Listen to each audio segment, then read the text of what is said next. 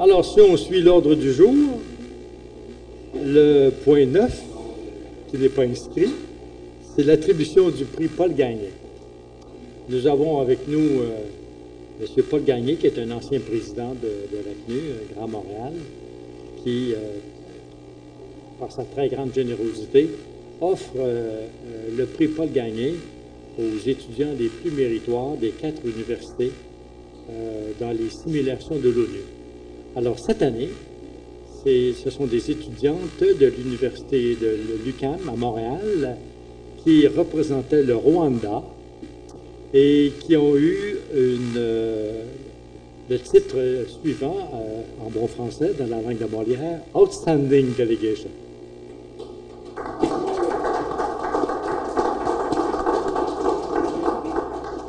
Alors, je demanderai à M. Paul Gagné de venir euh, présenter ce prix.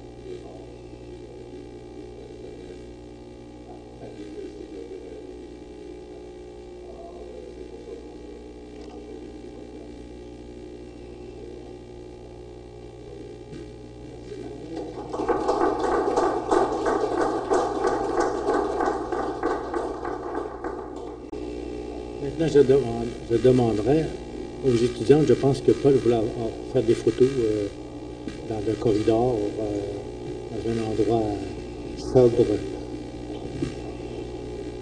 Et nous allons poursuivre. Euh,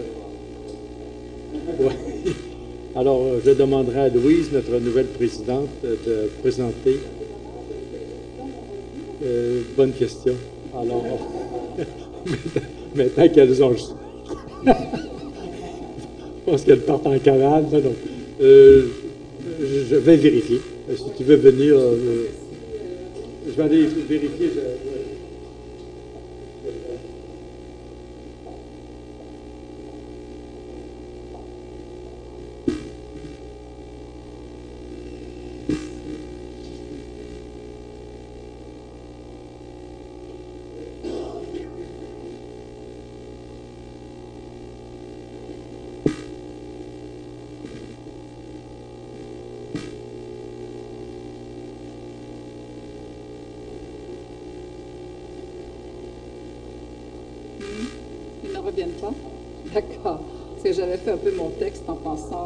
Des personnes nouvelles.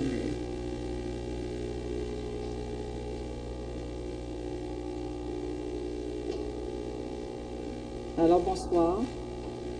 Euh, comme euh, l'Assemblée générale annuelle vient juste d'avoir lieu, vous connaissez euh, quand même notre association, mais je vais la décrire un tout petit peu. notre association, l'ACNU Grand Montréal, euh, est une association affiliée à l'ACNU nationale dont le siège est à Ottawa. Plusieurs autres associations dans diverses provinces et villes sont affiliées à l'ACNU nationale. Elles agissent, elles agissent toutes de façon plutôt autonome, bien qu'à la fin de l'année, il y a une réunion des associations membres et qu'elles se font mutuellement rapport de leur activité. Si l'on examine l'organigramme euh, notre association a pour objet de faire connaître l'œuvre et l'organisation immense des Nations Unies. Si l'on examine l'organigramme du système des Nations Unies, je crois que l'on peut constater que ce système couvre tous les champs de l'activité humaine. Je prends quelques exemples. Parmi les organisations apparentées, on retrouve l'Agence internationale de l'énergie atomique qui emploie près de 5000 personnes. Parmi les institutions spécialisées, on retrouve le FMI, l'OACI et l'UNESCO, qui veut dire Organisation des Nations Unies pour l'éducation, la science et la culture.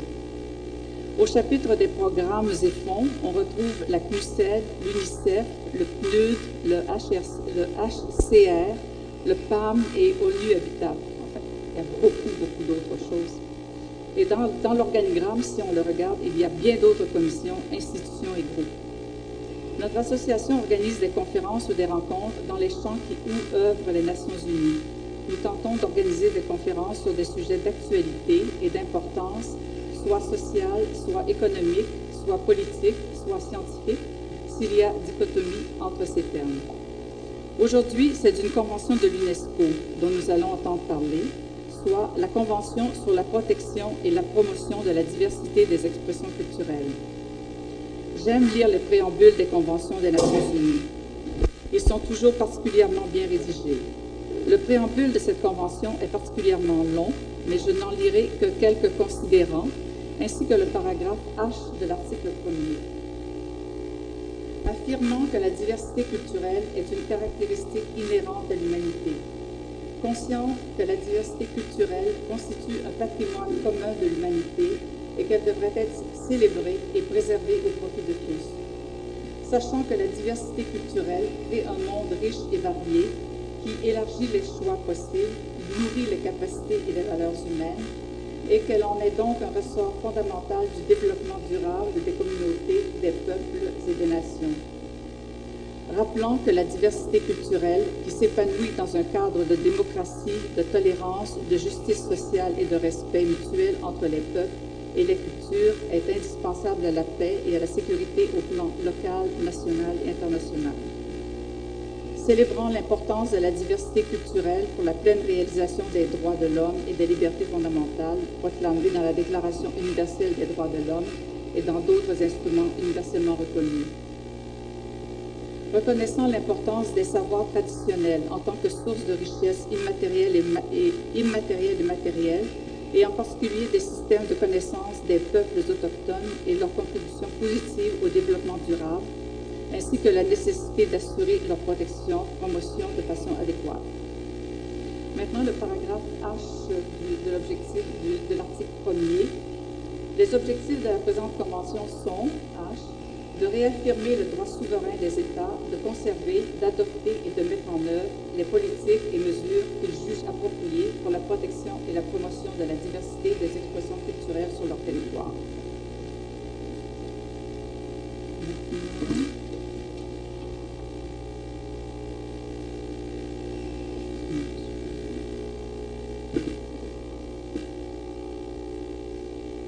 Notre conférencier de ce soir est membre depuis plus d'un an du, conseil d'administration de notre association. Nous apprécions son esprit vif et son bon jugement. Il est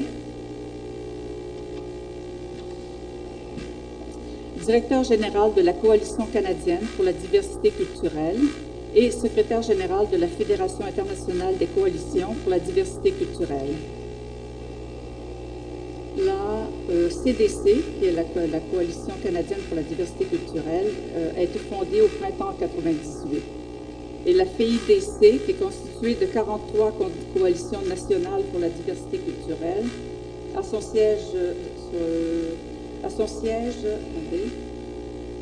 son secrétariat général est établi à Montréal.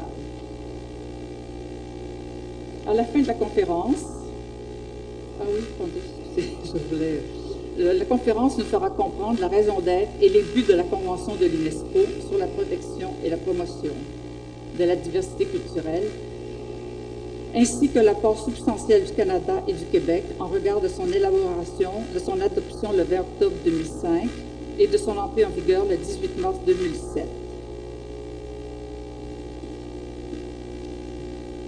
À la fin de la conférence, il y aura une période de questions d'environ 20 minutes.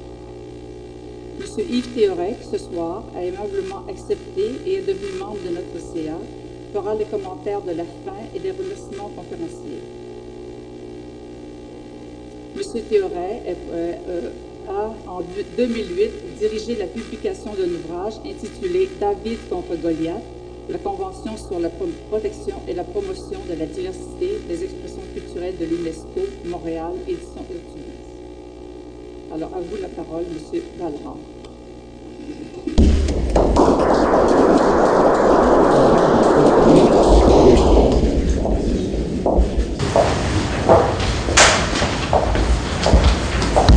Alors, euh, M. Valran. tous, merci d'avoir accepté l'invitation. Ça me fait bien plaisir d'être ici devant vous. Je voudrais, avant de commencer, euh, saluer deux personnes dans la salle que je retrouve euh, pour certains après plusieurs, plusieurs années.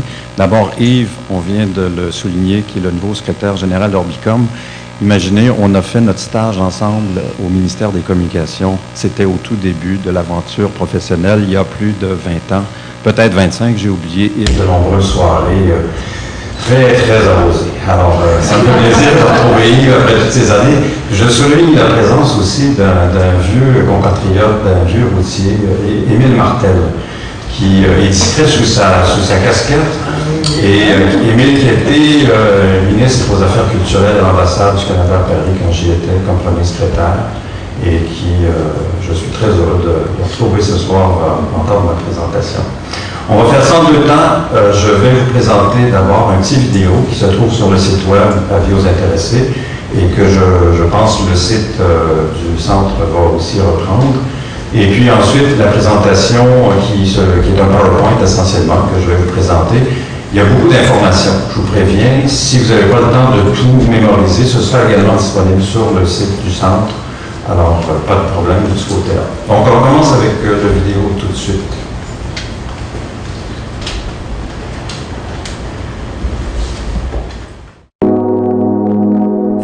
Étranger. Musique du monde. Art de la scène de tous les pays.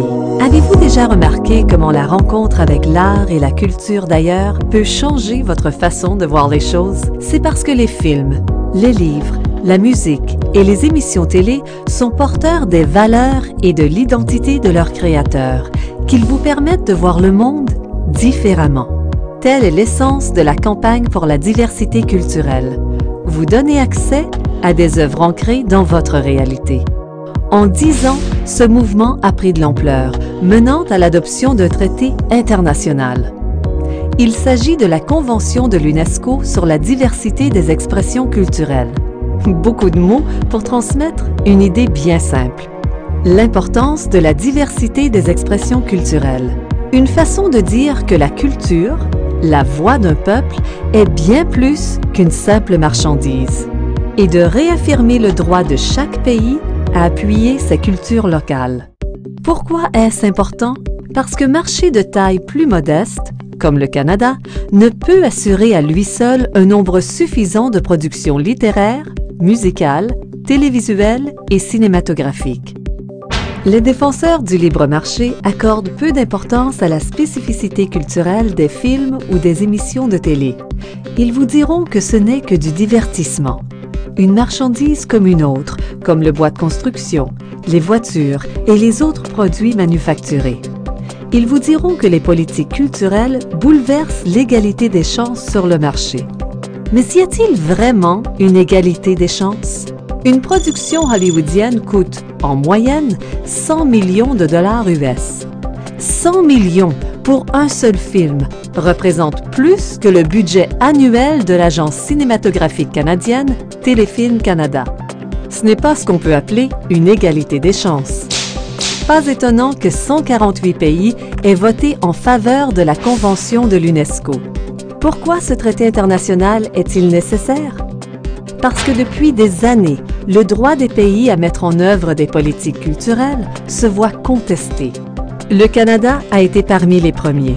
En 1997, dix ans après l'entrée en vigueur de l'ALENA, l'Organisation mondiale du commerce affirmait que la politique canadienne visant à défendre ces magazines était illégale. Lorsque le Canada a essayé de remplacer sa politique, les États-Unis le menacèrent de représailles. Depuis les années 90, plusieurs pays ont fait face aux mêmes pressions. Le modèle des superproductions ne se limite pas au cinéma. En 2002, cinq maisons d'édition new-yorkaises contrôlaient 45% des ventes de livres au monde. 72% des ventes de musique au monde étaient contrôlées par quatre maisons de disques. La stratégie des superproductions se défend peut-être sur le plan des affaires, mais sur le plan culturel, elle entraîne une réduction systématique de la diversité culturelle. Cela signifie que le public a finalement moins de choix. Toutefois, lorsqu'on leur offre un choix, un vrai, le public choisit une grande variété d'expressions culturelles. Prenez l'obligation du contenu canadien. Depuis les années 70, des réglementations exigent que les stations de radio du pays diffusent de la musique canadienne. Ce n'est sûrement pas de tomber qui nous empêchera de rêver. Ce qui favorise le développement de nos artistes et leur permet de se trouver un public, d'abord ici, puis à l'étranger. Aujourd'hui, les musiciens canadiens ont un rayonnement international qui excède de loin leur poids démographique. Je rentre à Montréal. De nos jours, il est possible de voir des films de Corée, de lire des romans sud-américains et d'écouter de la musique des quatre coins du monde. Ce sont les politiques culturelles, quotas sur le contenu, Conseil des arts, programmes de financement, diffuseurs publics, qui rendent cela possible. Voilà pourquoi la Convention est si importante. À l'ère de la mondialisation et du numérique, les frontières tendent à s'estomper, facilitant plus que jamais le partage et les découvertes culturelles. Si on assure leur protection et leur promotion, toutes les cultures peuvent s'épanouir et rayonner. Et nous en sommes tous gagnants. La campagne en faveur de la diversité culturelle ne fait que commencer. Faites-en votre combat. Cette vidéo est une réalisation de la Coalition pour la diversité culturelle. Pour en savoir plus, consultez le site lacoalition.com.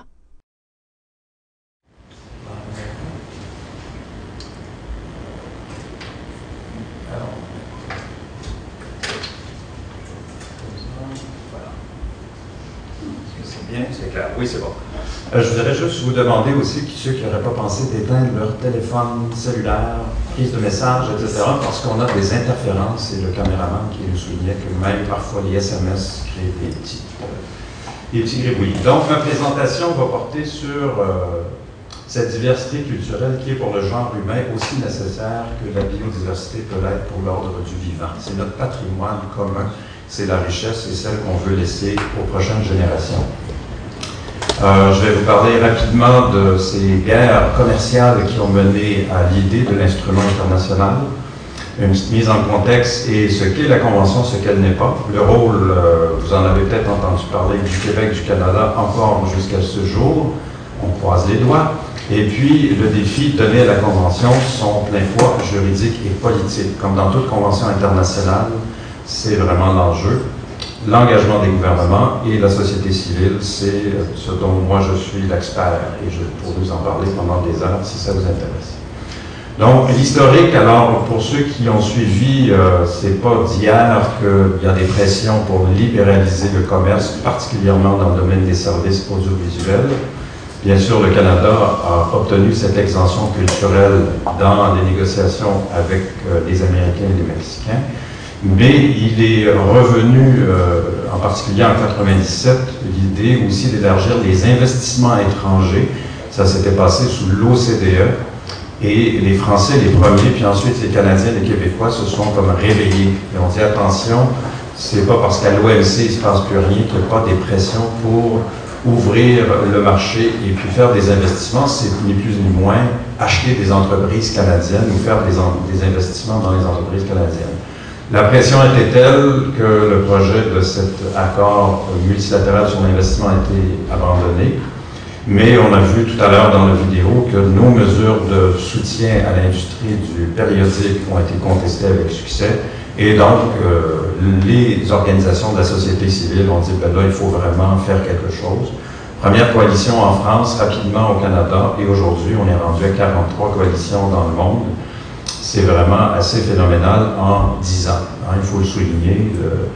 Et puis, euh, rapidement aussi, cette idée d'une convention pour faire contrepoids aux instruments de commerce. On était à l'époque, souvenez-vous, de la mondialisation, un mot un peu effrayant. Et puis, euh, oui, la mondialisation a parfois ses bénéfices, mais aussi représente une menace. Donc, c'était cette idée d'humaniser en quelque sorte la, la, culture, la communication, et surtout euh, d'opposer au modèle de la concurrence, du libre marché, cette idée d'une coopération internationale entre les États développés et les États moins développés pour renforcer la capacité de ces États à développer leur culture et leur politique culturelle. Rapidement, on a une déclaration en 2001. On démarre des négociations en 2003, ça aussi c'est extrêmement rapide. Dès 2005, la Convention est adoptée. 148 États et euh, malheureusement deux contre, vous aurez deviné, les États-Unis et Israël sont alliés. Et puis euh, la Convention, comme toute convention, fixe un plafond, un certain nombre de ratifications pour sa mise en œuvre, atteint très rapidement. Et euh, nous, en 2007, ben, on passe à une certaine formalisation du mouvement de la société civile, congrès de fondation. Alors, euh, évidemment, le contexte des négociations à l'OMC a été un peu le déclencheur et a été aussi le catalyseur. Il n'est pas pour rien qu'il y a eu rapidement ratification et adoption de la Convention, c'est parce qu'il y avait un vent d'inquiétude. Euh, et il y avait déjà, y compris à l'OMC, plusieurs pays ligués ensemble contre cette idée de libéralisation du commerce. Et puis, il faut dire que cinq ans plus tard, euh, on est à 116 ratifications. Kyoto était à 90. Donc, on a fait mieux. On faudra voir si dans l'avenir, on pourra faire aussi bien, puisque Kyoto est maintenant passé à 187, je crois, ratifications. Des grands absents, et c'est un des enjeux de cette convention internationale, des grands absents régionaux, un grand trou du côté du monde arabe et un grand trou du côté de l'Asie-Pacifique, et des pays majeurs, la Russie, le Japon, l'Indonésie, vous connaissez son poids numérique, son importance, et la Turquie en Europe, plus proche de nous.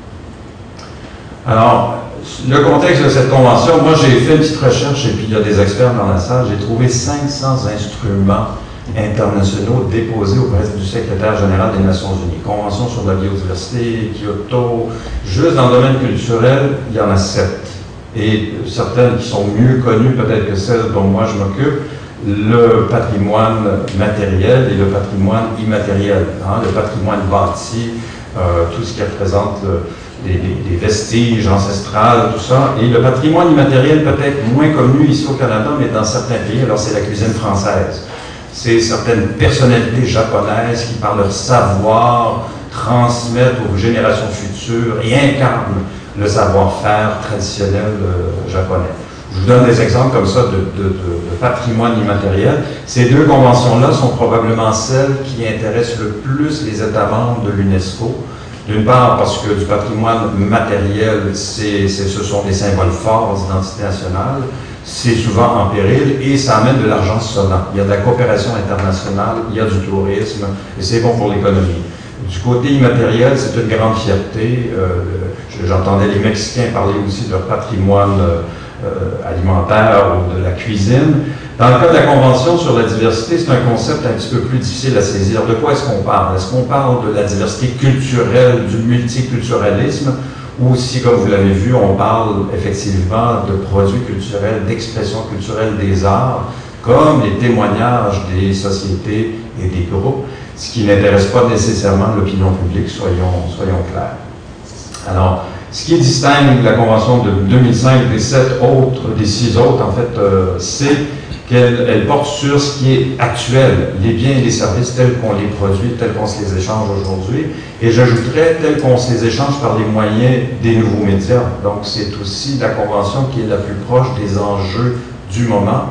C'est à la fois l'opportunité de diffusion et d'accès aux cultures du monde, et la menace de ces cultures du monde qu'on a difficile à, contrôler. On parlait de mesures de politique. Contrôler l'Internet et les accès pour nos jeunes, c'est pas facile comme ça l'était pour le cinéma ou pour la télévision. Et euh, ce sont, et c'est ça qui est assez nouveau dans cette convention, je parlais d'humaniser en quelque sorte les échanges dans le domaine de la culture, à tout le moins, c'est porteur d'identité, de valeur et de sens et de développement beaucoup de pays s'intéressent évidemment à cette convention parce que la culture, il y a une campagne sur la culture auprès de populations qui ont des croyances religieuses sur le sida, ben, il faut en tenir compte. Euh, développer des pôles euh, économiques dans plusieurs villes, ça passe par les artistes, ça passe par les industries culturelles. Alors c'est aussi euh, porteur, si on veut, de, de développement. Cette convention, elle est d'abord un cadre de référence commun. Les, pays signataires disent, nous, on est d'accord, on travaille à l'intérieur de ce cadre-là, autour de défis qui sont partagés. C'est contraignant, c'est un instrument juridique. Euh, et puis, c'est probablement une première euh, en droit international. Il n'y a pas d'équivalent à ce que je sache.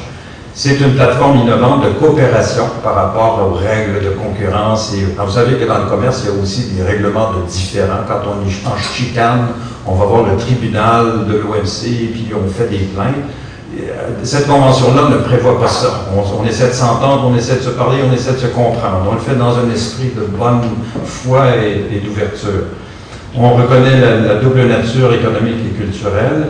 Et puis, c'est vraiment cette idée, puis ça, c'est la grande question, est-ce est que cette convention, pour le jour où on aura encore une contestation devant l'OMC, est-ce que cette convention de l'UNESCO aura son poids, aura sa valeur? Est-ce que les arguments pourront être entendus et, pourront être euh, vraiment euh, et portés et, faire euh, et avoir ce qu'on recherche. Ça, c'est la, grande question. Il est arrivé à quelques reprises que cette convention soit citée, la Cour européenne de justice, dans une cause qui opposait des entreprises privées de radiodiffusion qui contestaient des obligations de, contenu national, se sont retrouvés devant la Cour européenne de justice et la Convention de l'UNESCO a été utilisée comme un argument avec succès par l'État espagnol pour dire nous on a signé ça, on a cette obligation de diversité des expressions et c'est partagé, y compris par le secteur privé. Mais on a trop peu de décisions de cours de justice aujourd'hui pour prétendre qu'on a vraiment une convention qui a son poids dans le, euh, dans le dispositif juridique international. Ce n'est pas, euh, malheureusement, même s'il y a beaucoup d'intérêt pour la diversité culturelle au sens ethnique, je dirais que c'est un effet indirect Indirectement, évidemment, le Québec se fait le champion de cette convention, il se fait le champion de ses politiques culturelles et de politiques culturelles qui font la promotion de l'identité québécoise à travers la langue française et à travers ses différentes formes d'expression. La même chose pour les Catalans. Il y a un très fort pôle de mobilisation dans cette province espagnole pour la raison catalane, pour la raison de l'identité catalane. Et, euh, il y a beaucoup d'intérêt autour de la Convention chez les groupes autochtones, les groupes indigènes, chez les, minorités, mais ce n'est pas la raison d'être euh, première.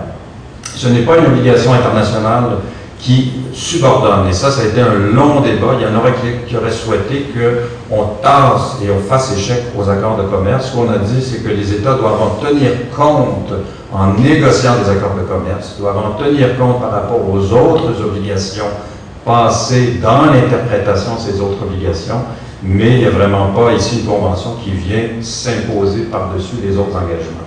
C'est assez ambigu comme vous pouvez le, voir. Et puis, euh, ce n'est pas non plus, les Chinois ont essayé de faire ça. La Chine a invoqué la convention en disant, ils ont un quota national qui fait qu'il y a seulement 30 films étrangers qui sont autorisés chaque année en Chine pour distribution dans les cinémas. Évidemment, avec le numérique, c'est autre chose. Beaucoup de choses qui se passent en copie illégale, mais dans les cinémas. Puis ils ont dit, nous, c'est notre façon de, promouvoir la culture chinoise. On veut d'abord privilégier le cinéma domestique. Et ils se sont fait dire, non, c'est pas ça la convention, c'est pas une barrière, c'est pas une façon de fermer. Les Américains contestaient en fait cette règle-là. Ils ont, ils ont eu euh, gain de cause. Et la protection ici renvoie vraiment à sauvegarder, valoriser, non pas fermer la porte, puisqu'en fait, dans le préambule, comme Louise le, disait, c'est des questions d'accéder, de partager, de participer à la création culturelle et d'avoir accès à celle de son pays, à la diversité et de, l'étranger également, ce qui est un enjeu dans beaucoup de ces, pays, vous pouvez l'imaginer. Alors, le Canada et le Québec, euh, ben, c'est vraiment historique. Euh, ça ne date pas d'hier que le Canada se soit mobilisé. Euh, on a été le premier à sanctionner la Convention, et ça, c'était l'aboutissement déjà du mouvement de la société civile, comme on va le voir tout à l'heure. il y a eu des experts, on a vraiment travaillé très, très fort. C'est presque une idée, certains disent à l'UNESCO dans les couloirs que c'est la Convention du Canada. Pour vous le dire, non? Ils considèrent, parce que nous, Souvenons-nous qu'à l'origine, on parlait de l'exception culturelle. C'est devenu l'exemption culturelle. Et là, les gens se sont dit, ben, ça, c'est un peu négatif. On ne pas commencer à se promener et faire la promotion de l'exemption. Quelle serait la façon positive de poser le problème de la, de la particularité des biens et services? On dit, si on parle de la diversité, ben là, on, hein, c'est ça, c'est positif. Et ça risque d'avoir des effets. Donc, le Québec euh, et le Canada, qui étaient déjà très euh, attachés à leur exemption culturelle, Madame Chilacop est partie, Madame Baudouin est partie, ils sont tous partis sur euh, le sentier international. Le Canada était le premier pays à ratifier la Convention avec l'appui de tous. On a travaillé à la rédaction, Yvan Bernier, c'est un expert.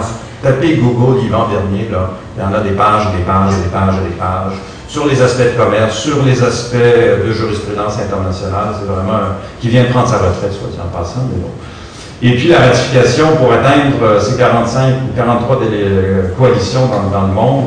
Euh, mon, le, type qui a, fondé ça, Robert Pilon, il était à la ville de Montréal tout dernièrement.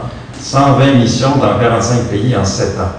Faites le compte, là, il était parti deux fois par mois et il est allé à peu près partout où est-ce qu'on pouvait aller. On a été là pour les ministres, on a été là pour le comité intergouvernemental, la fédération dont je suis le secrétaire général. Il y a un réseau international juridique. Ça, c'est intéressant. Ça vous intéresse, ils sont à l'Université Laval. Ils donnent des conseils gratuits. Si vous avez un problème juridique, vous voulez contester, par exemple, auprès de votre gouvernement national, vous êtes un syndicat, bon, ben, le gouvernement est en train de nous lâcher, puis nous, on voudrait dire, ben, tu as signé cette convention-là, qu'est-ce que tu fais? les juristes vont pouvoir vous renseigner, vous conseiller sur l'interprétation des clauses de la Convention. Il y a un réseau euh, d'artistes, de militants, dont le secrétariat est également au Canada. C'est basé à Toronto, ce réseau. Et puis, euh, vous voyez, il y a beaucoup, beaucoup d'institutions. Le réseau international de la politique culturelle, c'était l'idée d'une conférence de ministres. Il y en avait 80 à Stockholm, c'est un peu moins actif aujourd'hui, et de fonctionnaires, de hauts fonctionnaires qui se voient entre deux réunion à l'UNESCO pour travailler sur les enjeux de la Convention. À l'Université du Québec, ici, il y a le Centre d'études sur l'intégration et la mondialisation qui fait une veille active des accords bilatéraux et de la diversité culturelle. Et c'est un réseau très intéressant. Ils ont une lettre d'information, je vous invite à voir ça. On est sur le comité intergouvernemental de la Convention jusqu'en 2013 et le Canada a une place de choix. On est extrêmement coté, reconnu, apprécié. On a des ambassadeurs très forts et on a une double délégation. Le Québec a sa place au sein de la délégation canadienne. Quand on y va, on est là euh, en force et en intelligence, je peux vous le dire. La francophonie, c'est majeur.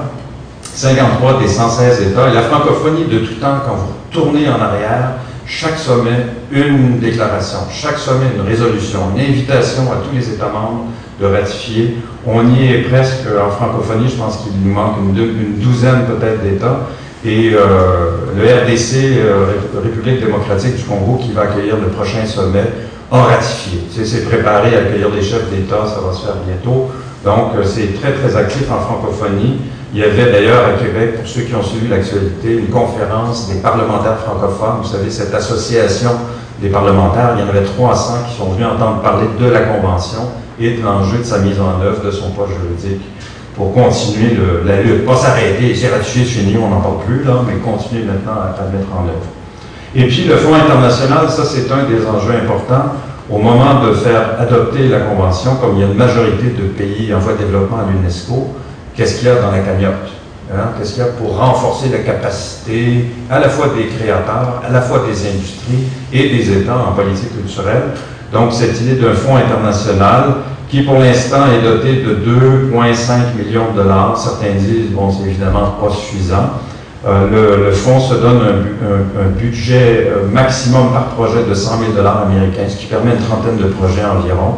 Et je vous dirais quand même dans plusieurs pays, c'est les pays en voie de développement qui sont les bénéficiaires du fonds, ça permet de faire des choses quand même. Il faut, faut le souligner, c'est pas tout perdu. Le Canada, le Québec, ben, c'est le cas, c'est quand même important. Alors, les, euh, les, gouvernements se sont engagés à quoi? À travers le fonds, d'abord à, faire de l'échange d'informations et à travailler en toute transparence. Ça veut dire quoi? Ça, ça veut dire qu'il va y avoir un, rapport périodique. Chaque État qui a signé la Convention doit tous les quatre ans dire ce qu'il en a fait de cette Convention, comment est-ce qu'il l'a mise en œuvre. Et c'est assez intéressant parce que les rapports vont être tous calqués sur le même modèle, donc on va avoir progressivement un corpus comparable à la fois de politique culturelle, à la fois d'indicateurs culturels de statistiques sur la diversité des expressions. Et phénomène intéressant aussi, on reconnaît dans cette convention le rôle de la société civile qui peut soumettre son rapport. Donc ça, c'est vraiment, il y a deux conventions dans le monde, est ce qu'on m'a dit, que je ne l'ai pas vérifié. La convention sur la biodiversité, M. Joglaf est à Montréal, secrétaire général de cette convention, et celle de l'UNESCO sur les expressions culturelles qui reconnaissent la société civile euh, et, c'est ce qui nous permet, nous, d'être là. Le fond, j'en ai parlé. Les organes, ça c'est assez classique. Une conférence des partis qui se réunit à Paris, euh, la semaine prochaine, aux deux ans, et entre les conférences des partis, le comité intergouvernemental qui fait le travail, on est en train de compléter le cycle des directives opérationnelles. Hein. On, adopte une convention, il y a je ne sais pas combien d'articles, et puis les partis ensuite discutent de chacun de ces articles, bien comprendre et bien définir les règles précises qui, vont, euh, qui, sont en dessous. Le secrétariat, euh, elle n'aime pas que je le dise, mais c'est une Canadienne qui est là, enfin, c'est une, fonctionnaire internationale, c'est Danielle Clé. Je suis l'ancienne du ministère aussi des Communications, qui travaillait à l'origine dans les politiques comparées internationales, qui est allée ensuite en Allemagne faire des recherches comparées de politique et qui mène, mène ça de de maître. Des points de contact dans chacun pays pour la mise en œuvre, la, la résolution des différends par la conciliation, donc c'est vraiment de la bonne volonté, de la bonne foi. Hein, c'est vraiment tout, basé sur la, coopération. Et puis le partage des meilleures pratiques, ça aussi, c'est un. Il y a une publication sur le site web, je ne l'ai pas apporté ce soir. Si ça vous intéresse, ça s'appelle Mapping Cultural Diversity. Alors, c'est un premier relevé international d'exemples concrets de projets qui existaient ou qui se sont mis en œuvre suite à l'adoption de la Convention. Pour montrer ça sert à quoi la Convention.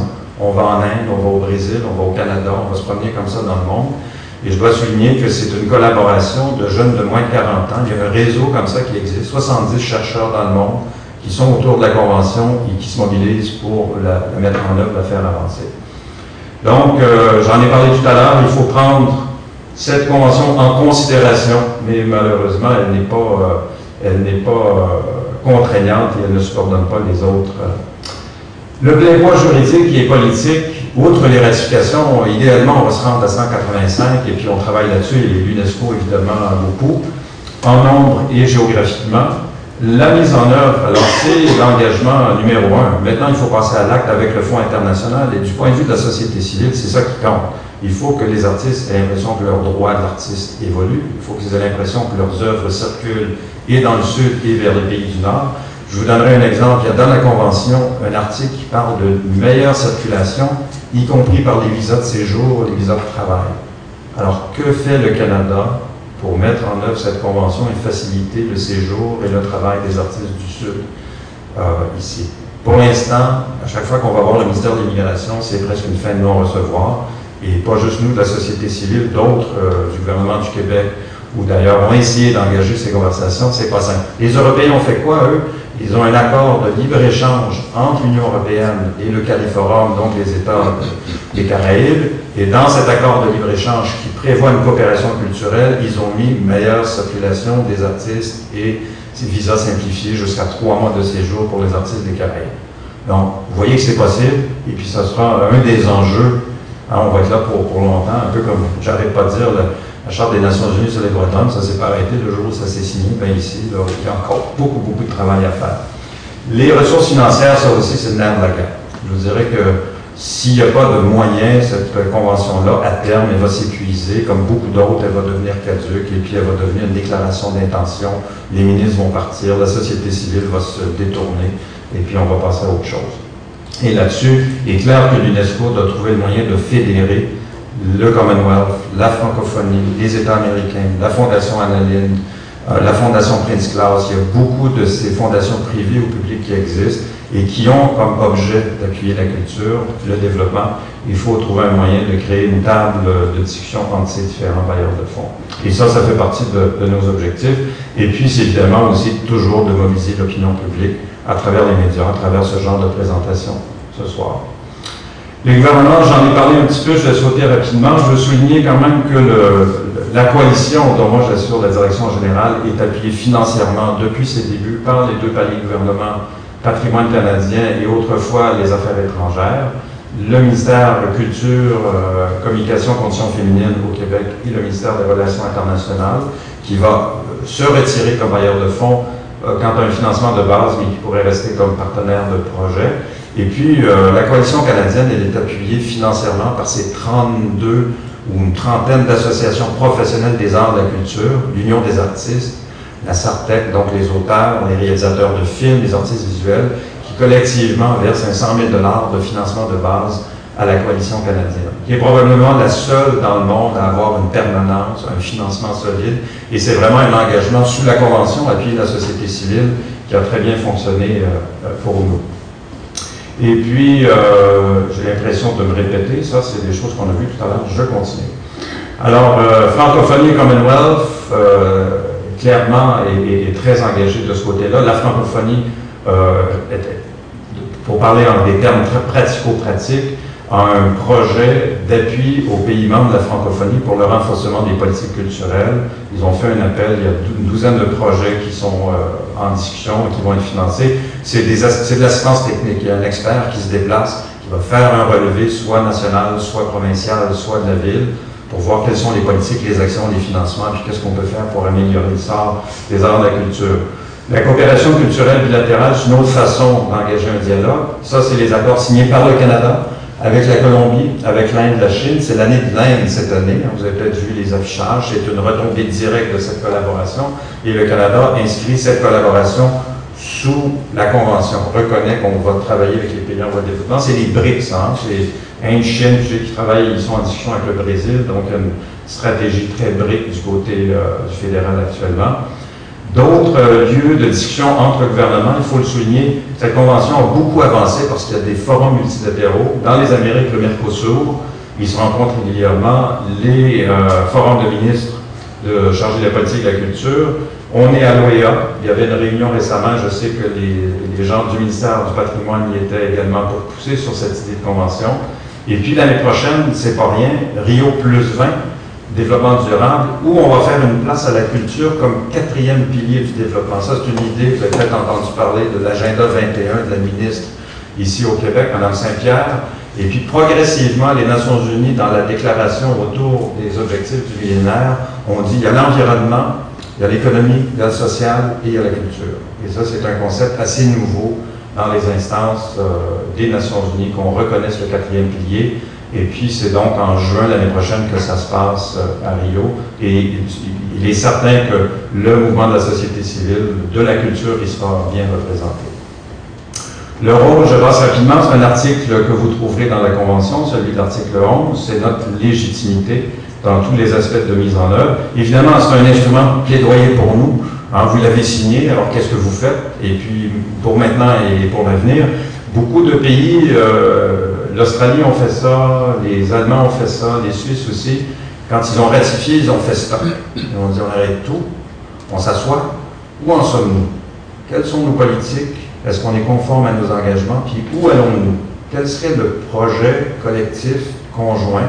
Les Allemands sont même allés jusqu'à réunir l'État national, les Länder qui ont juridiction dans le domaine culturel, et les villes les plus importantes et la société civile. Puis ils ont adopté comme ça une vision assez généreuse de la mise en œuvre de la, Convention. Mais ça, c'est pour nous, là, on fait le chien de garde et puis on se sert de ça pour pousser évidemment sur nos gouvernements. Le coffre à outils, je, je signale que la Convention a beaucoup de choses. Et c'est presque trop. C'est un programme ambitieux. Mais l'avantage de ça, comme dans toute convention, c'est qu'on peut y trouver son compte, y trouver son interprétation. Et il y a des endroits du monde où la convention, c'est pour les. J'étais au, Mexique il n'y a pas longtemps, c'est les petites communautés de base qui parlent la langue autonomie, la langue quechua, qui trouvent dans la convention l'expression culturelle qui n'est pas reconnue officiellement, qui n'a pas son lieu de diffusion, qui n'a pas d'appui financier. On en met pour le festival mexicain national des mariachis, là, mais ils aimeraient bien qu'on reconnaisse aussi leur petite expression culturelle dans d'autres euh, endroits, si on va dans les pays scandinaves, c'est la coopération, l'appui au développement. Les Scandinaves utilisent la Convention pour renforcer les industries culturelles et leur coopération internationale se sert de ça. Et puis nous, ben, on y voit les enjeux de commerce. Alors chacun y trouve son compte, et c'est mieux comme ça, moi je trouve, que d'avoir une seule approche euh, unique. Et puis c'est d'engager le dialogue alors, ça aussi, c'est intéressant. La Ville de Montréal, vous ne le savez peut-être pas, mais a un programme de financement, de festival qui comprend un volet d'expression culturelle. Vous aller chercher 10 000 pour ajouter un volet de programmation à votre activité. Ils ont dans le plan métropole culturelle une reconnaissance du travail de la coalition. Et puis, on est en relation avec le service des relations internationales qui est euh, très mobilisé, qui est d'ailleurs actif au regroupement des villes et gouvernements locaux unis. Ça, c'est basé à Barcelone, où on parle régulièrement de la Convention de l'UNESCO. Donc, on, peut engager un dialogue à différents niveaux. Les villes sont des joueurs majeurs aujourd'hui sur le plan des politiques et du développement culturel. Alors, la société civile, pour vous dire qu'on n'est pas tout seul, si ça vous intéresse, je passe rapidement. Il y a des observatoires de politique et de pratiques culturelles. Un observatoire européen, Eric Hart, qui a lancé un grand relevé. Ils appellent ça le compendium. Il y a 43 politiques culturelles qu'on compare comme ça d'Europe et d'ailleurs. Le Canada est là-dedans. Vous irez voir. Et aujourd'hui, ce projet est en train de devenir international. Il y a sept pays euh, du Maghreb qui se sont prêtés, à en fait du monde arabe qui se sont prêtés à l'exercice. Et aujourd'hui, le Vietnam, euh, la Corée du Sud, son candidat sont en train de faire leur relevé, leur bilan de politique culturelle. Il y a un observatoire des politiques culturelles en Afrique. Ça aussi, c'est intéressant. Et c'est un observatoire qui est assez actif. Ils ont une lettre d'information très à jour que je vous invite à découvrir. Le RICHDEC, j'en ai parlé. Le réseau U40, ça aussi, c'est la prochaine génération. Parce qu'en fait, dix ans plus tard, plusieurs des militants de la première heure, que ce soit l'UNESCO ou dans la société civile, sont en train de passer à autre chose. Les moins de U40 sont 70 ils sont ultra actifs. Et ça, c'est très bien parce qu'ils ont des idées de projet, ils font des vraies réunions, ils font des, vraies activités. Et puis nous, on encourage ça très concrètement. La coalition dirige à partir de Montréal le réseau des Amériques. On a le secrétariat des Amériques. On les a reçus l'année dernière au mois de mai. On avait une quarantaine qui venaient de l'ensemble de l'Argentine jusqu'au Mexique. Et euh, là, ça s'active. Il y a une réunion qui s'organise pour le mois de juin, juillet, pardon, euh, au Cap, en Afrique du Sud, pour un réseau Afrique U40. Euh, Alors ça aussi, vous, vous irez voir ça si ça vous intéresse. La fédération, le réseau international. Et puis cette coalition, eh bien, j'en ai parlé, là, c'est peut-être un petit peu petit. c'est juste pour vous montrer que il y a à peu près tout ce qui bouge en grande organisation de la culture et des arts au Canada qui est membre de la coalition canadienne. C'est ce qui me réconforte le plus. Quand je, me demande où est-ce qu'on s'en va avec ça, parce que vous savez, le monde c'est grand, puis mettre en œuvre une convention de l'UNESCO, eh bien, il y a vraiment, j'ai fait le total, là, au total, ces associations, soit du Québec, soit euh, du reste du Canada, ou des grandes associations nationales, c'est 100, j'ai fait le calcul, 160 000 artistes créateurs représentés et 2200 entreprises du secteur culturel qui sont membres de la coalition. Quand on se réunit, j'ai facilement une quinzaine, 16 représentants de haut niveau, les dirigeants de ces associations, qui viennent discuter de la Convention, qui viennent discuter de l'exception culturelle, qui, de l'exemption culturelle, pardon, et qui demeure très mobilisé après dix ans. Ça, c'est formidable. Vraiment, c'est ce qui me réjouit le plus. Quand, quand, je me sens un petit peu down, ça m'arrive. Alors, la Fédération, les 43 coalitions, les coalitions européennes sont très bien organisées, vous l'aurez deviné, nous représentent auprès de l'UNESCO. On est en relation formelle. On a un statut officiel, on est dans le comité de liaison UNESCO, Organisation de la société civile, et en plus, on participe aux instances, euh, c'est ce qui va faire qu'on va être la semaine prochaine à la conférence des partis. Et puis, euh, on a aussi, et c'est important, tout un travail de plaidoyer auprès de la Commission européenne. Si vous suivez l'actualité, il y a un accord de libre-échange qui se négocie actuellement entre le Canada et l'Union européenne. On est sur un fast track pour une, une négociation qui pourrait se finir dès cette année. Et euh, malheureusement, l'Union européenne n'a pas, semble-t-il, bien compris ce qu'elle a signé la Convention de l'UNESCO et continue d'avoir des prétentions commerciales. Elle voudrait rentrer dans le secteur du livre, elle voudrait faire des investissements chez nous, puis nous, on leur rappelle qu'ils ont signé la Convention, puis que c'est l'exemption, puis on ne comprend pas ce que la main droite du commerce à l'Union fait alors que la main gauche euh, de la culture. Donc la, coalition française en particulier est très active et avec succès, il rappelle, il rappelle la Commission européenne à l'ordre. En Afrique francophone, c'est remarquable. Le, président de notre fédération est un acteur. Il se promène dans le monde, puis les gens qui l'ont vu au cinéma le reconnaissent. M. Ouedraogo. Et puis le Maroc, euh, qui vit quand même aussi sa révolution tranquille, ou sa révolution euh, d'un printemps marocain, euh, si tout va bien, va être hôte du prochain congrès, on l'espère, en novembre, et on l'espère, va ouvrir le jeu vers les États du monde arabe, et certainement vers la société civile de ce qui, est en effervescence et qui aspire à trouver sa place aussi dans le, dialogue démocratique. En Amérique latine, ça va très très bien, de grandes et de très actives euh, délégations. Et puis nous, on est le secrétariat international du fait de cette, cette permanence et de ce rôle historique. Le réseau U40, je vous laisse voir la liste, mais déjà depuis 2008, il y a beaucoup de, réunions qui, euh, qui, se, font un peu partout dans le monde. Ce qui nous intéresse, et puis je je vais terminer avec ça, ce qui nous, ce qui nous garde vraiment sur, euh, sur le qui-vive, c'est l'accord de libre-échange. Parce que tout recule. Hein, c'est l'affaiblissement de ce qu'on est allé chercher par les voies multilatérales quand on cède sur le plan bilatéral. Et je pourrais vous dire, je n'ai pas fait ça ici, mais il y a une autre présentation sur la stratégie américaine de négociation bilatérale. Les spécialistes nous, nous amènent à comprendre comment les Américains érodent, affaiblissent vraiment peu à peu le droit des États d'adopter des politiques culturelles, à travers des clauses sur le multimédia en particulier, et en, particulier aussi à travers des clauses qui limitent le droit de faire de la réglementation. Ils reconnaissent le droit de financer, mais ils vous coupent. Hein, les quotas de contenu, ça, c'est pas permis. Puis les quotas sur la propriété, ça, c'est pas permis. Et alors, ils, viennent vous chercher comme ça, et donc il faut vraiment être très, très, très attentif, y compris par les pays qui ont ratifié la Convention. C'est là que c'est très dangereux. Le rapport périodique, je vous en ai parlé, c'est un enjeu pour nous parce que c'est le premier, c'est l'année prochaine, et la société civile, les membres de la coalition, ils voient une occasion de, plateforme et de dialogue avec les autorités.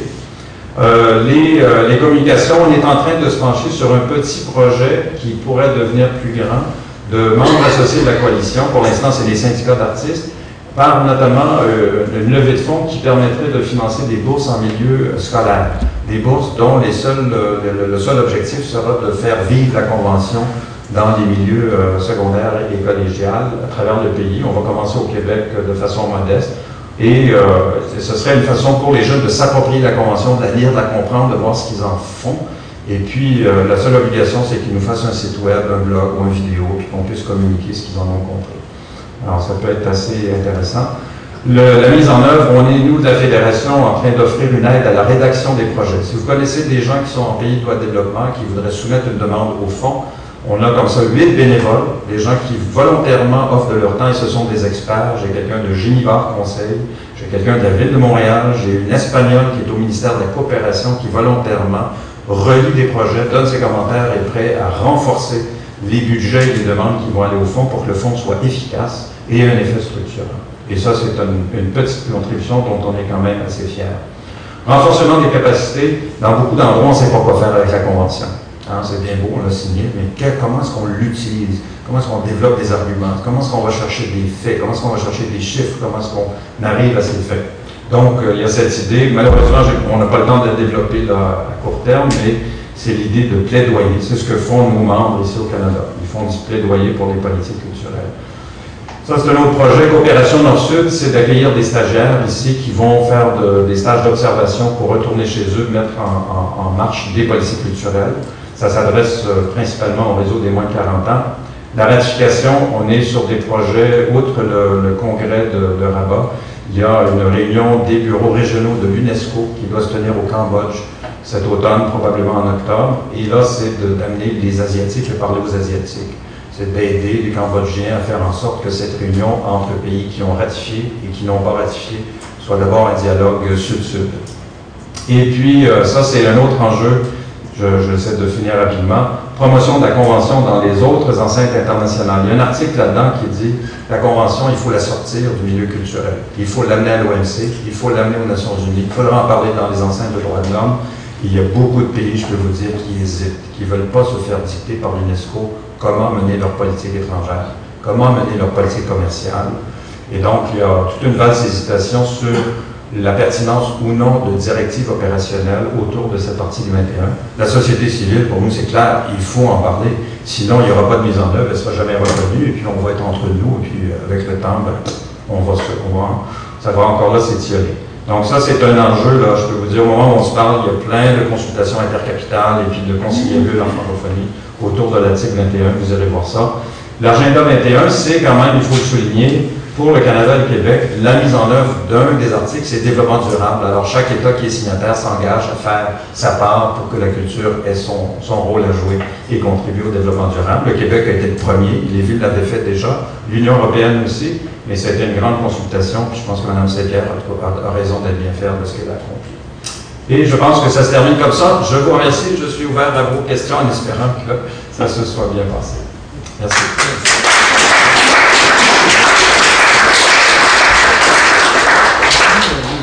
Des questions? J'en aurais peut-être une première, monsieur. Vas-y, Richard. Non, non, vas-y. Euh, vous avez mentionné que la Turquie n'est pas membre, que vous avez, les pays arabes semblent avoir des hésitations. Euh, mm-hmm. Comment, comment expliquez-vous ça? Euh, je ne suis pas les pays arabes, alors c'est pas facile, puis les réalités sont évidemment très différentes. Certains pays, on nous dit c'est systématique, non UNESCO. C'est comme euh, UNESCO pas chez nous, pas question dans toute matière, y compris cette convention-là. Euh, donc c'est comme un, vote en bloc. D'autres pays sont occupés avec la, comprennent mieux les conventions sur le patrimoine matériel et immatériel, comme je l'ai expliqué pas. C'est pas clair, pourquoi on devrait ratifier ça? Là, on a signé les autres, puis on est déjà très actifs, puis il y a une belle coopération. Qu'est-ce que cela ajoute de plus? Et souvent, il y a de la confusion, donc il faut clarifier ça. La question des droits de l'homme, de liberté d'expression, de rôle de la société civile, de liberté d'expression et des minorités. Alors, ce pas tous les pays qui embrassent leur minorité. Pour parler du cas de la Turquie, il y a quand même une histoire assez dramatique dans ce pays-là, malheureusement. Et c'est des occasions de, hein, de, catharsis, hein, il faut comme passer. Et puis d'autres pays, au contraire, comme le Maroc, euh, le Maroc aujourd'hui embrasse la Convention. Enfin, on va voir s'ils vont ratifier. Ils l'ont, euh, c'est le roi qui l'a sur son bureau. Mais euh, si vous avez suivi encore là les médias, le roi annonçait des réformes démocratiques en reconnaissant, en voulant enchasser dans la Constitution la reconnaissance des minorités Mazir, et, et même des trois minorités, parce qu'il ne faut pas généraliser, il y a celle du Nord, il y a celle du... Bon, alors, pour eux, la Convention, ils veulent nous accueillir pour la faire. C'est une façon de dire on y croit puis on veut le faire. Alors, c'est très, très, très, très variant. Dans le cas de la Turquie, je pense que l'enjeu, c'est l'adhésion à l'Union européenne. Et la question des libertés, des individuelles, des libertés civiles. Donc, ils, ont des circonstances favorables. La société civile s'organise et un déficit de politique publique dans le domaine culturel. Alors, ils en sont là. Merci beaucoup. Richard? Oui, alors, euh, le plan concret, ici même au Canada, comment le CRTC est-il mis à contribution pour l'application de la Convention? Le CRTC n'a pas été mis à contribution. Je ne sais même pas si le CRTC en a entendu parler, pour vous dire franchement. Mais pourtant, c'est un organisme très important pour euh, la diversité culturelle au Canada? Effectivement. En fait, là, la, question que nous, on se pose, euh, c'est la... Je vous parlais du rapport périodique on, se pose cette question-là de la société civile, qu'est-ce qu'on crache dans la soupe ou si on invite au, souper? Alors, on pourrait effectivement considérer que les politiques ceci, les politiques cela, les institutions, euh, hein, euh, bon. Alors ça, c'est une occasion peut-être de faire ce genre de... Ou encore de se dire, et puis c'est sous cet angle-là qu'on y réfléchit actuellement, c'est est-ce qu'on a fait descendre les concepts de la Convention de la diversité des expressions? Peut-être qu'on l'a fait euh, historiquement, il y avait une reconnaissance des francophones à Québec dans certains programmes, certains projets. Je vous dirais que le CRTC a ça dans ses considérations, donc ils ne sont pas tout à blâmer, les Autochtones ne sont pas tout à blâmer. La représentation euh, des, stéréotypes, et puis bon, ils ont quand même fait des choses qui vont dans le sens de la diversité. Peut-être sans savoir, peut-être sans faire ce lien, puis peut-être sans aller aussi loin qu'on pourrait les inviter à aller. Alors, la question, c'est peut-être aussi de, se pencher sur ces politiques, sur ces programmes, sur ces institutions. Est-ce qu'il y a ou non place à la diversité, en cohérence ou non avec la convention qu'on a signée? Et puis, est-ce que c'est mis en œuvre? Ça, c'est votre question. Parce qu'on peut avoir des belles déclarations, des politiques, puis des réglementations, si ce n'est pas appliqué, on n'avance pas très loin. Mais c'est un petit peu le défi qu'on a aujourd'hui. C'est un défi de communication, d'interprétation, de compréhension, puis de voir si on est sur la même longueur d'onde. Mais je ne serais pas étonné qu'entre Téléfilm, le CRTC, le ministère du patrimoine, on trouve ce genre de dissonance. Ou entre le fédéral et le provincial, on trouve ce genre de dissonance. On l'a trouvé à chaque fois qu'il y a eu un examen des programmes ou des politiques. Là, ça va être une occasion de le faire à travers le filtre, à travers les lunettes de la Convention, et puis de le faire avec dans, un, forum international où le Canada, je l'espère, va pouvoir faire bonne figure. Il a, plus à offrir que mais en même temps, il faut qu'il soit prêt à reconnaître que pas tout est bon, que pas tout est fait, qu'il y a encore un chemin à faire.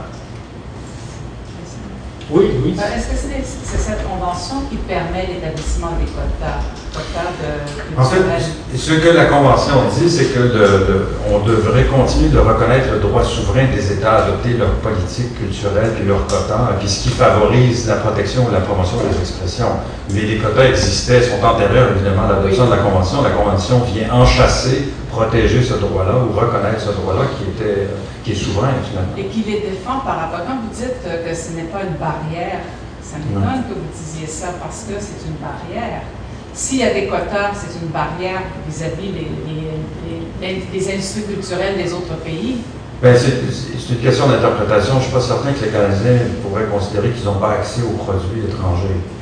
Est-ce qu'ils ont assez accès aux produits étrangers? Si on pourrait en discuter. Mais je pense que dans le cas du CRTC, si vous regardez l'offre générale de services spécialisés, payants, généralistes, euh, particulièrement du côté du Canada anglais et même du côté francophone, il y a un très large inventaire qui fait la richesse de notre... C'est vrai par contre que la politique est là pour favoriser ou faire une place. Mais elle n'est pas là pour qu'on ferme pas. On ne peut pas dire, non, on s'est servi de ça pour fermer. Puis quand on a fermé, on a parfois refusé certains services spécialisés. Moi, je suis Yves pour en parler, dans le domaine de la radiodiffusion, il y a déjà eu des politiques du CRTC qui favorisaient d'abord un service canadien équivalent plutôt que l'importation du signal étranger américain. Mais ça n'a pas pris 10 ans, 15 ans que le signal étranger a fini par être admis au Canada, une fois que son équivalent canadien s'est mis en place Alors, c'est ce n'est pas tout à fait une barrière, mais c'est une digue. C'est une promotion qui crée un espace. C'est, euh, on, met- on- on crée de l'espace tablette, si on veut, pour nos produits. Et puis, euh, mais c'est une idée, effectivement. On peut, on peut dire ça. Mais de là à dire, est-ce qu'on.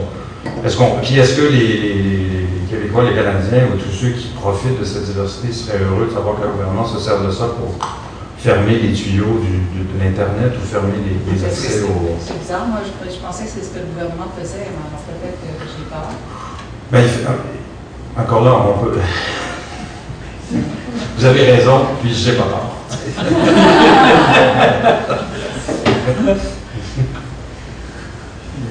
Alors, est-ce qu'il y a d'autres questions? C'est un sujet qui est vaste. Euh, Il y a deux questions. Premièrement, j'aimerais savoir si la Convention touche euh, de près ou de loin les questions de propriété intellectuelle ou bien si c'est De loin. de loin. Et c'est un des grands drames de, de- de- des groupes euh, d'artistes et puis des- du lobby culturel. Ouais. Donc, c'est pas impliqué. Non, et ça a été même. euh, D'accord. Même si rapidement, je vous dirais que euh, probablement que 90% du membership du mouvement de la société civile que je représente est là d'abord pour la question de- de- des droits d'auteur ou des. Incidemment, j'avais trouvé ça très amusant que les économistes avaient rappelé que les Américains se sont soustraits aux droits de d'auteur hein, au 19e siècle parce qu'ils ils savaient très bien qu'ils devaient éduquer leur population. Et donc, ils ont, euh, pas reconnu le droit de propriété intellectuelle quand ça a fait leur affaire. Alors, euh, il faut s'en souvenir. Euh, mon autre question a touché à la question du web. Avec votre boule de cristal, vous voyez quoi comme influence du web sur tout ça? Surtout cette, cette affaire-là? Ouais. Ben, euh, d'une part, euh, moi, je, je- je- je considère, puis c'est un peu la vérité de la palette, c'est une opportunité, c'est une menace, c'est ce que j'ai dit tout à l'heure. Donc, les artistes le font déjà et puis les entreprises le font déjà. La- la- ce qui est le plus difficile, c'est quel dispositif de réglementation, que, ça nous demande vraiment une façon originale de réinventer le modèle. Et là-dessus, je pense qu'on est assez dans l'abstrait. Euh, je vous dirais que ce n'est pas un débat propre à la Convention. Les Français euh, viennent d'annoncer, là, M. Sarkozy a fait un sommet de l'Internet du G8, là, vous avez peut-être vu ça, puis il annonçait que la France allait imposer une responsabilité aux fournisseurs d'accès Internet, y compris les plus gros, là, les, les Google, les Etc. Ils allaient leur, demander de contribuer d'une façon traditionnelle, c'était les câbles distributeurs ou les radiodiffuseurs qui redonnaient une partie de leur profit en soutien au contenu. Et puis à l'heure actuelle, ces fournisseurs d'accès Internet transportent le contenu. euh, on a l'impression qu'on paye notre abonnement quand on leur envoie notre chèque, puis en fait, ils ne contribuent rien du tout. Ils profitent, mais ils ne contribuent rien.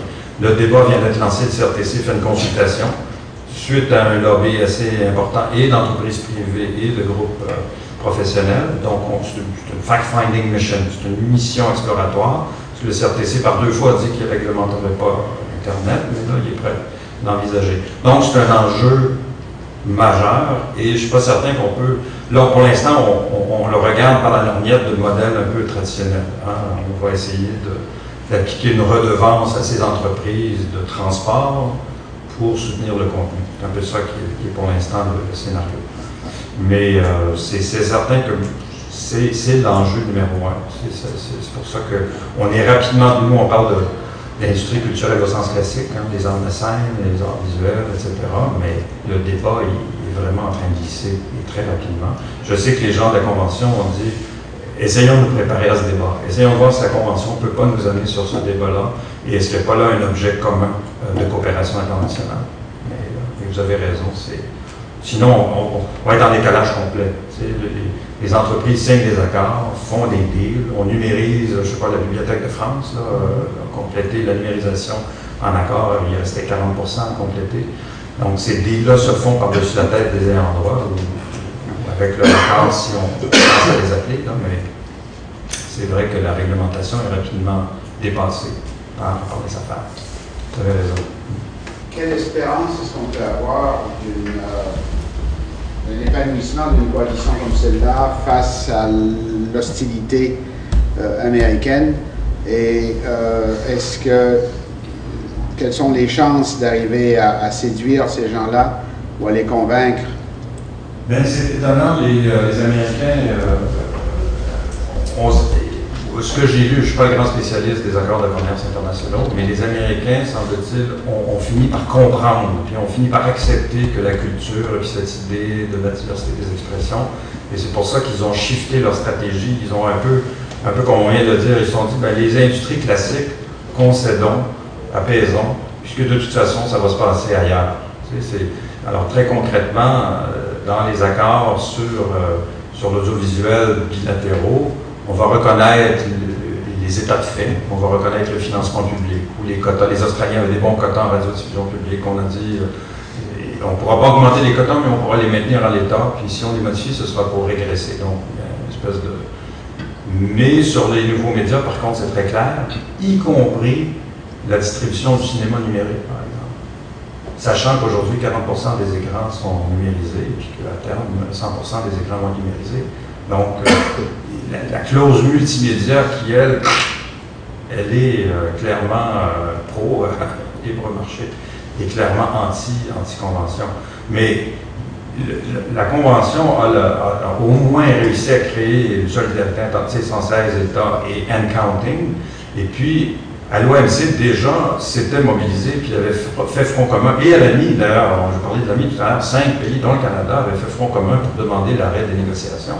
Donc, la communauté se mobilise quand elle, voit la menace revenir, c'est quand le, leader refait, surface. Donc, moi, je suis assez optimiste de ce point de vue-là. Et ça aura au moins aussi le bénéfice de créer une espèce de, communauté, un langage commun, une conception commune, ce qui n'est pas rien. On est rendu, on parlait des Nations Unies, de mettre la culture, culture, c'est un concept étranger pour beaucoup de monde. Pas de ministère de la culture, pas de politique culturelle. alors déjà là, on voit progressivement ces changements qui se font au niveau des mentalités. C'est peut-être ça. L'autre espoir, j'ai espoir, mais peut-être que je rêve en couleur, c'est qu'il y a quand même des, communautés d'intérêt et des communautés en recherche, dans les, chez les communautés euh, ou les, nouveaux immigrants aux États-Unis. Il, y a des sympathisants. Ce n'est pas un lobby, ils ne sont pas organisés, ils n'ont pas de poids politique, mais ils ne sont pas complètement absents de, ce qui se passe. Pas chez les syndicats professionnels. Malheureusement, les syndicats jouent la carte de leurs membres, c'est-à-dire de la production qui est exportée, qui est vendue. Ça, c'est la business. Alors, on n'a aucun allié, on n'arrive pas à engager la sympathie des syndicats d'artistes comme on l'a ici, voyons dans le monde. Mais on trouve encore là des petites poches intellectuelles puis des petites poches de communautés culturelles qui ont envie que leurs expressions et que cette démocratie culturelle soit, soit mieux reconnue aux États-Unis. C'est peut-être l'espoir, je dirais. Mais c'est vrai qu'après ça, euh, négocier avec le commerce. J'aurais aimé que tu donnes deux exemples de projets qui marchent ou qui ont marché ou qui vont marcher. Avec la Convention? Avec la Convention. L'exemple de ce qui, dans le quotidien, mm-hmm. euh, aurait été réussi ici au Québec ou part ailleurs. Ben, l'exemple, euh, un des exemples dans, cette publication de Cultural Mapping que je vous ai donné en, lecture, euh, je crois que c'est les Catalans, je suis certain que c'est les Catalans, qui ont adopté une loi qui fait la promotion et le financement du cinéma en langue catalane. Et ils disent, nous, on le fait dans le cadre de la Convention, et sous la Convention, on veut favoriser l'expression de notre culture catalane, et c'est comme ça qu'ils le, qu le cadrent. C'est-à-dire que c'est l'industrie cinématographique catalane. Le gouvernement catalan. Qui est intervenu auprès du gouvernement de la Généralité pour, obtenir pour un projet. Un, financement et une, euh, un financement et une, euh, carrément une, vraiment la mise en œuvre d'une politique favorable au cinéma catalan. Comme si on avait dit, nous ici, là, cinéma en langue française, ça n'existait pas là, mais qu'on avait créé ça. L'autre projet concret, je ne sais pas si je pourrais le lier ou non, mais je pense qu'on peut le lier assez étroitement, c'est euh, du côté du Pérou, qui n'avait pas de ministère de la Culture, historiquement, ils n'ont jamais eu ça, ils avaient des institutions éparpillées. Et puis la coalition du Pérou, à travers euh, une de ses coordonnatrices, a fait un lobby. Ils ont même rédigé le projet de loi. Ils sont allés soumettre et qu'ils ont réussi à faire adopter. Et le, Pérou euh, a tout de suite, euh, avec la création de ce ministère, voulu ramener les vestiges du Machu Picchu au pays, comme un des symboles de patrimoine vraiment national mais une consultation est en train de développer une politique culturelle cadre, ce qui est tout à fait nouveau. Malgré le changement de gouvernement, on a bon espoir que ça va continuer. Donc ça, c'est une réalisation assez directe, assez concrète euh, dans le cadre de la Convention. Ça n'existait pas, puis ils se sont, euh, se sont mobilisés. Autour, Et les, rapports de la coalition avec la Commission canadienne de l'UNESCO? Sont fréquents, je m'en vais là jeudi. fréquents, en fait, on se parle, on se voit, on, s'écrit, puis euh, c'est une coopération horizontale, c'est pas verticale. Qu'est-ce que tu dis? Non, on n'est pas, on pas, subordonné ou sous l'autorité de, mais on fait partie de leur, euh, on est dans leur univers. Le, représentant de la Commission canadienne est généralement euh, assiste ou vient aux instances euh, autour de la Convention. Et puis Mme Bokova est à Montréal, vous le savez, là, vient, il va être à la Commission canadienne, va être à Montréal, à la Conférence des Amériques, tout ça. Et très mobilisée, elle, sur l'angle culture et développement. Développement des pays à travers les expressions culturelles, que ce soit les industries culturelles ou une meilleure prise en considération des sensibilités culturelles. Et c'est un de ses discours majeurs, c'est un de ces, trucs là, dans nos Mais on, a des, oui, on est en relation avec la Commission canadienne. Bon, alors s'il n'y a pas d'autres questions, je demanderai au professeur Yves Théoret de venir remercier. Merci. Merci au nom de, nom de l'association, tous ces membres, je te remercie pour ta présentation.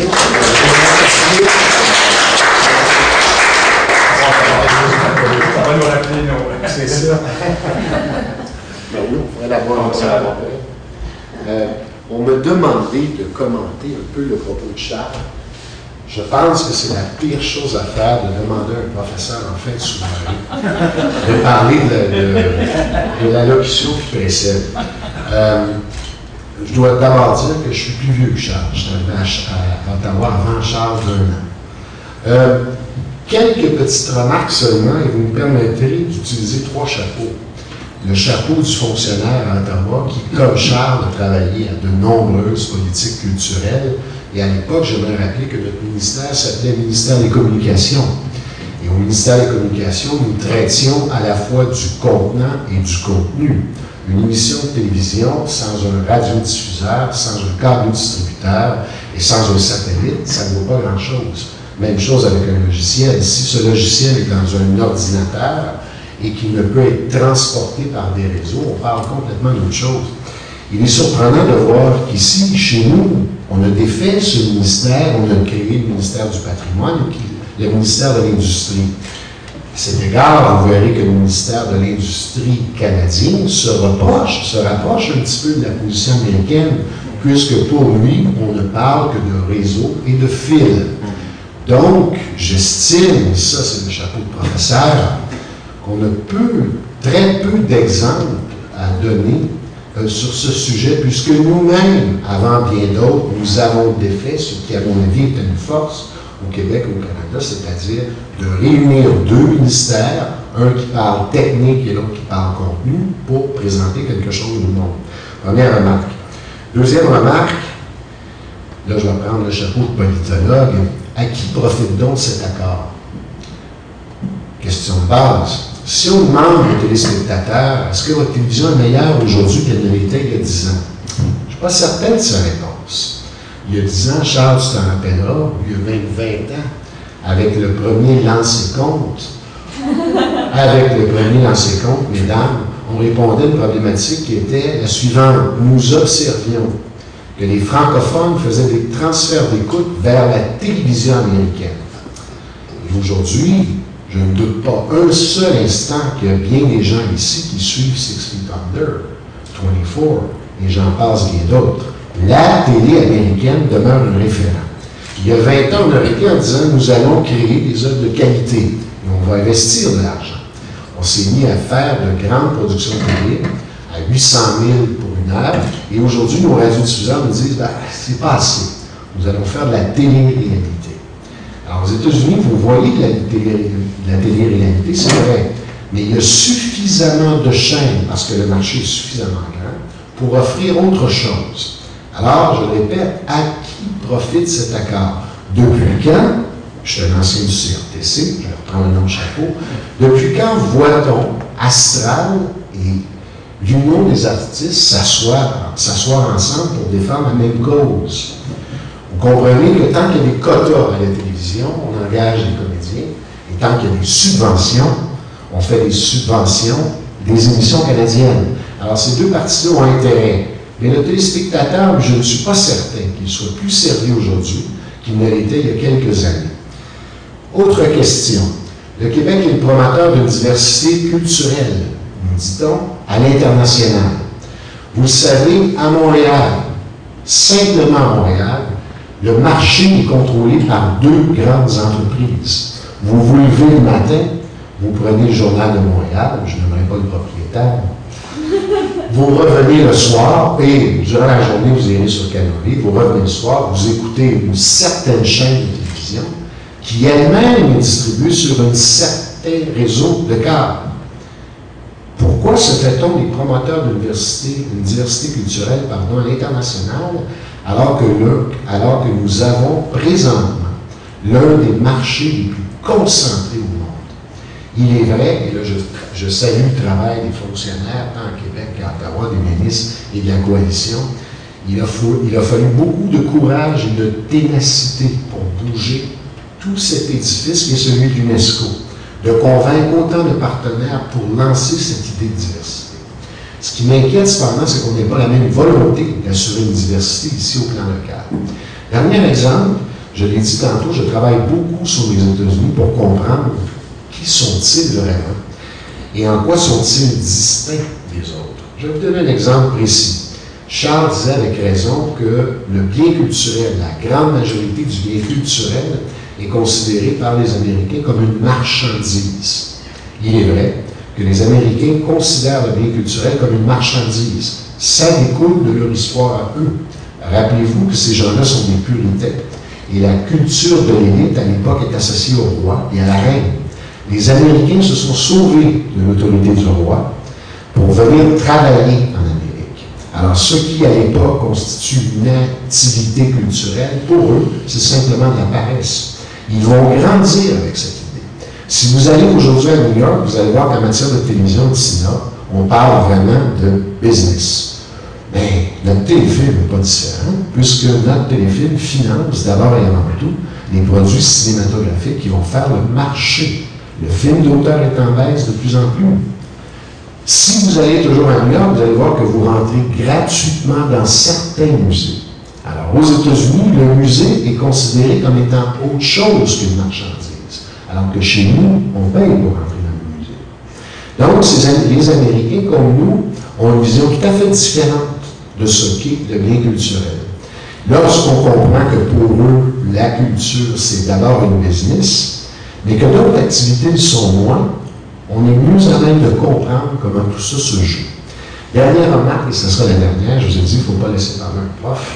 Charles a bien dit, dans certains contextes culturels, je pense au monde arabe, le monde arabe n'apprécie pas les politiques de l'UNESCO parce que nous parlons constamment de liberté d'expression, démocratie, etc. Je pense qu'en on a raison.